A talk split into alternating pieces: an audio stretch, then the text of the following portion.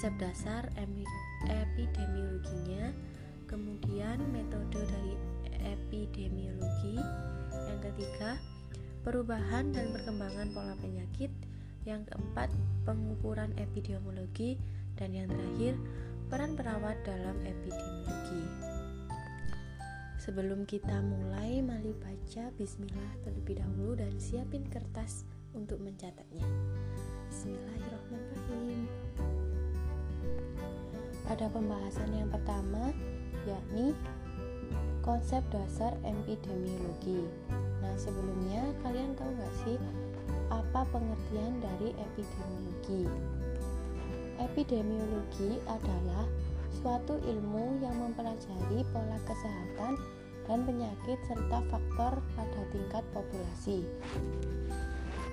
Dalam pengertian lain, epidemiologi adalah ilmu yang mempelajari tentang frekuensi dan distribusi masalah kesehatan pada sekelompok orang atau masyarakat dengan faktor-faktor yang mempengaruhinya di mana terdapat tiga masalah atau tiga hal pokok. Yang pertama, frekuensi masalah kesehatan. Terdapat dua hal yang dilakukan, yaitu A. Menemukan masalah kesehatan yang dimaksud B. Melakukan pengukuran pada masalah kesehatan yang ditemukan Untuk yang kedua, distribusi atau penyebaran Penyebaran masalah kesehatan merujuk pada pengelompokan masalah kesehatan menurut suatu keadaan tertentu. Keadaan yang dimaksud yang A menurut ciri-ciri manusia, yang B menurut tempat dan C menurut waktu. Dan yang terakhir, yang ketiga, determinan atau faktor-faktor yang mempengaruhi. Menjelaskan frekuensi penyebaran atau penyebab munculnya masalah kesehatan. Terdapat tiga langkah, yaitu A. Merumuskan hipotesa tentang penyebab B. Melakukan pengujian tentang rumusan hipotesa Dan yang C. Menarik kesimpulan Dalam buku epidemiologi suatu pengantar karangan Thomas C. Eh, diketahui ada tujuh manfaat dari epidemiologi. Yang pertama, untuk mempelajari riwayat penyakit. Kedua, diagnosis masyarakat. Yang ketiga, mengkaji resiko yang ada pada setiap individu karena mereka dapat mempengaruhi kelompok maupun populasi. Yang keempat, pengkajian, evaluasi, dan penelitian. Yang kelima, melengkapi gambaran klinis. 6. Identifikasi sindrom dan yang ketujuh, menentukan penyebab dan sumber penyakit. Oke, selanjutnya kita bahas subbab yang kedua, yakni metode epidemiologi. Menurut metode, klasifikasi epidemiologi dibagi menjadi dua, yaitu epidemiologi deskriptif dan analitik.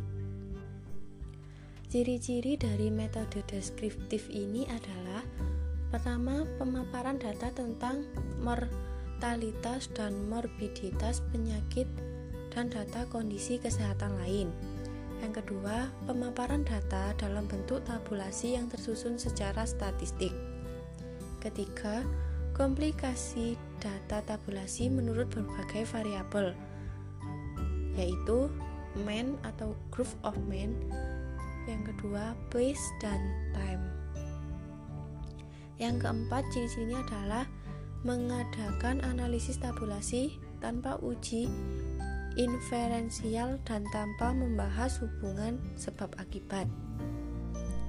Kemudian, ciri-ciri dari metode analitik. Yang pertama, pemaparan data tentang mortalitas dan morbiditas penyakit dan data kese dan data kondisi kesehatan lain, meliputi keseluruhan data, karakteristik deskriptif, ditambah karakteristik analitik pada butir-butir tertentu. 2. Mengadakan berbagai penelitian menurut metode epidemiologi seperti cohort, case control, screening test, dan lain-lain. Ketiga, mengadakan analisis dan uji inferensial dari data yang teliti. Keempat, melakukan analisis untuk mencari kolerasi sebab akibat. Dan yang kelima, mengembangkan pengetahuan dan prosedur penanganan masalah letupan dan endim, endemisitas penyakit dengan cara-cara baru yang lebih operasional. Selanjutnya, pembahasan subbab yang ketiga, yakni perubahan dan perkembangan pola penyakit atau biasa yang disebut transisi epidemiologi. Transisi epidemiologi berkaitan dengan transisi demografi, begitu juga dengan transisi transisi teknologi. Misalnya, pergantian dari penyakit infeksi ke penyakit man-made disease atau lifestyle disease. Pergeseran penyakit ini dapat dibuktikan dengan berubahnya pola penyakit penyebab kematian tertinggi pada tahun 1960 dengan wabah penyakit pneumonia, tuberkulosis, dan diare. Dengan 1990 yakni seperti penyakit jantung, neoplasma, dan penyakit otak atau pembuluh darah. Nah, penyebab terjadinya transisi epidemiologi antara lain teknologi kedokteran, perubahan standar hidup, angka kelahiran, peningkatan gizi, kontrol faktor dan sanitasi, dan perubahan gaya hidup. Untuk transmisi penyakit atau penularan penyakit dapat ditularkan melalui kontak langsung dan kontak tidak langsung. Kontak langsung terjadi pada daerah perkotaan dengan padat penduduk dan kontak tidak langsung terjadi e, pada benda-benda yang terkontaminasi. Selanjutnya, masuk ke pembahasan subbab keempat yakni pengukuran epidemiologi. Yang pertama, incidence rate. Incidence rate dari suatu penyakit tertentu adalah jumlah kasus baru yang terjadi di kalangan penduduk selama periode tertentu dengan rumus incidence rate sama dengan jumlah kasus baru suatu penyakit selama periode tertentu dibagi populasi yang mempunyai resiko dikali 1000. Kedua, attack rate. Jumlah penderita baru suatu penyakit yang ditemukan pada suatu saat dibandingkan dengan jumlah penduduk yang mungkin terkena penyakit tersebut pada saat yang sama. Dengan rumus attack rate sama dengan jumlah kasus selama epidemi dibagi populasi yang mempunyai resiko-resiko dikali seribu. Ketiga, prevalence rate. Prevalence rate mengukur jumlah orang di kalangan penduduk yang menderita suatu penyakit pada satu titik waktu tertentu. Dengan rumus prevalence rate sama dengan jumlah kasus penyakit yang ada pada satu titik waktu dibagi jumlah penduduk seluruhnya dikali 1000 4. Period prevalence digunakan untuk penyakit yang sulit diketahui saat munculnya misalnya pada penyakit kanker dan kelainan jiwa dengan rumus period prevalence sama dengan jumlah kasus penyakit selama periode dibagi penduduk rata-rata dari periode tersebut dalam kurung mid period population dikali 1000 5 crude death rate atau CDR e, dengan rumus CDR sama dengan jumlah kematian di kalangan penduduk di suatu daerah dalam satu tahun dibagi jumlah penduduk rata-rata atau pertengahan tahun di daerah dan tahun yang sama dikali 1000 6. X specific death rate atau angka kematian pada umur tertentu. Sebagai contoh X specific death rate pada golongan 20 30 tahun. Jumlah kematian antara umur 20 30 tahun. Dengan rumus X specific death rate sama dengan di suatu daerah dalam waktu satu tahun dibagi jumlah penduduk berumur antara 20 30 tahun pada daerah dan tahun yang sama dikali 1000. 7.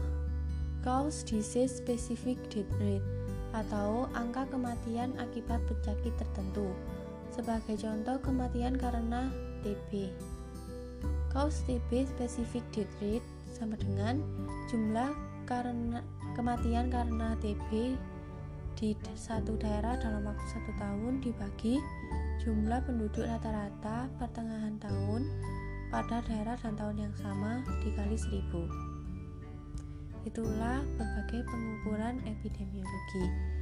Untuk subbab yang terakhir yang kita bahas adalah peran perawat dalam epidemiologi dapat dilihat dalam penerapan Community Health Nursing atau CHN atau keperawatan kesehatan masyarakat yang merupakan ilmu pengetahuan epidemiologi sebagai alat meneliti dan mengobservasi, intervensi, dan evaluasi literatur riset epidemiologi yang digunakan untuk perencanaan dan evaluasi program intervensi masyarakat mendeteksi segera dan pengobatan penyakit, meminimalkan kecacatan, karena riset epidemiologi dapat muncul body of knowledge, termasuk asal penyakit, pola terjadinya penyakit, dan faktor risiko tinggi terjadinya penyakit. E, program yang dilakukan perawat yang pertama menjaga jarak penyakit perantara penyakit dari host atau tuan rumah yang rentan. 2. Pengurangan kelangsungan hidup agent. 3. Mengurangi resiko dan screening. 4. Strategi mencegah pada pribadi perawat. Itulah beberapa penjelasan tentang konsep dasar epidemiologi. Semoga bermanfaat dan nambah ilmu kalian. Terima kasih, kurang lebihnya mohon maaf. Wassalamualaikum warahmatullahi wabarakatuh.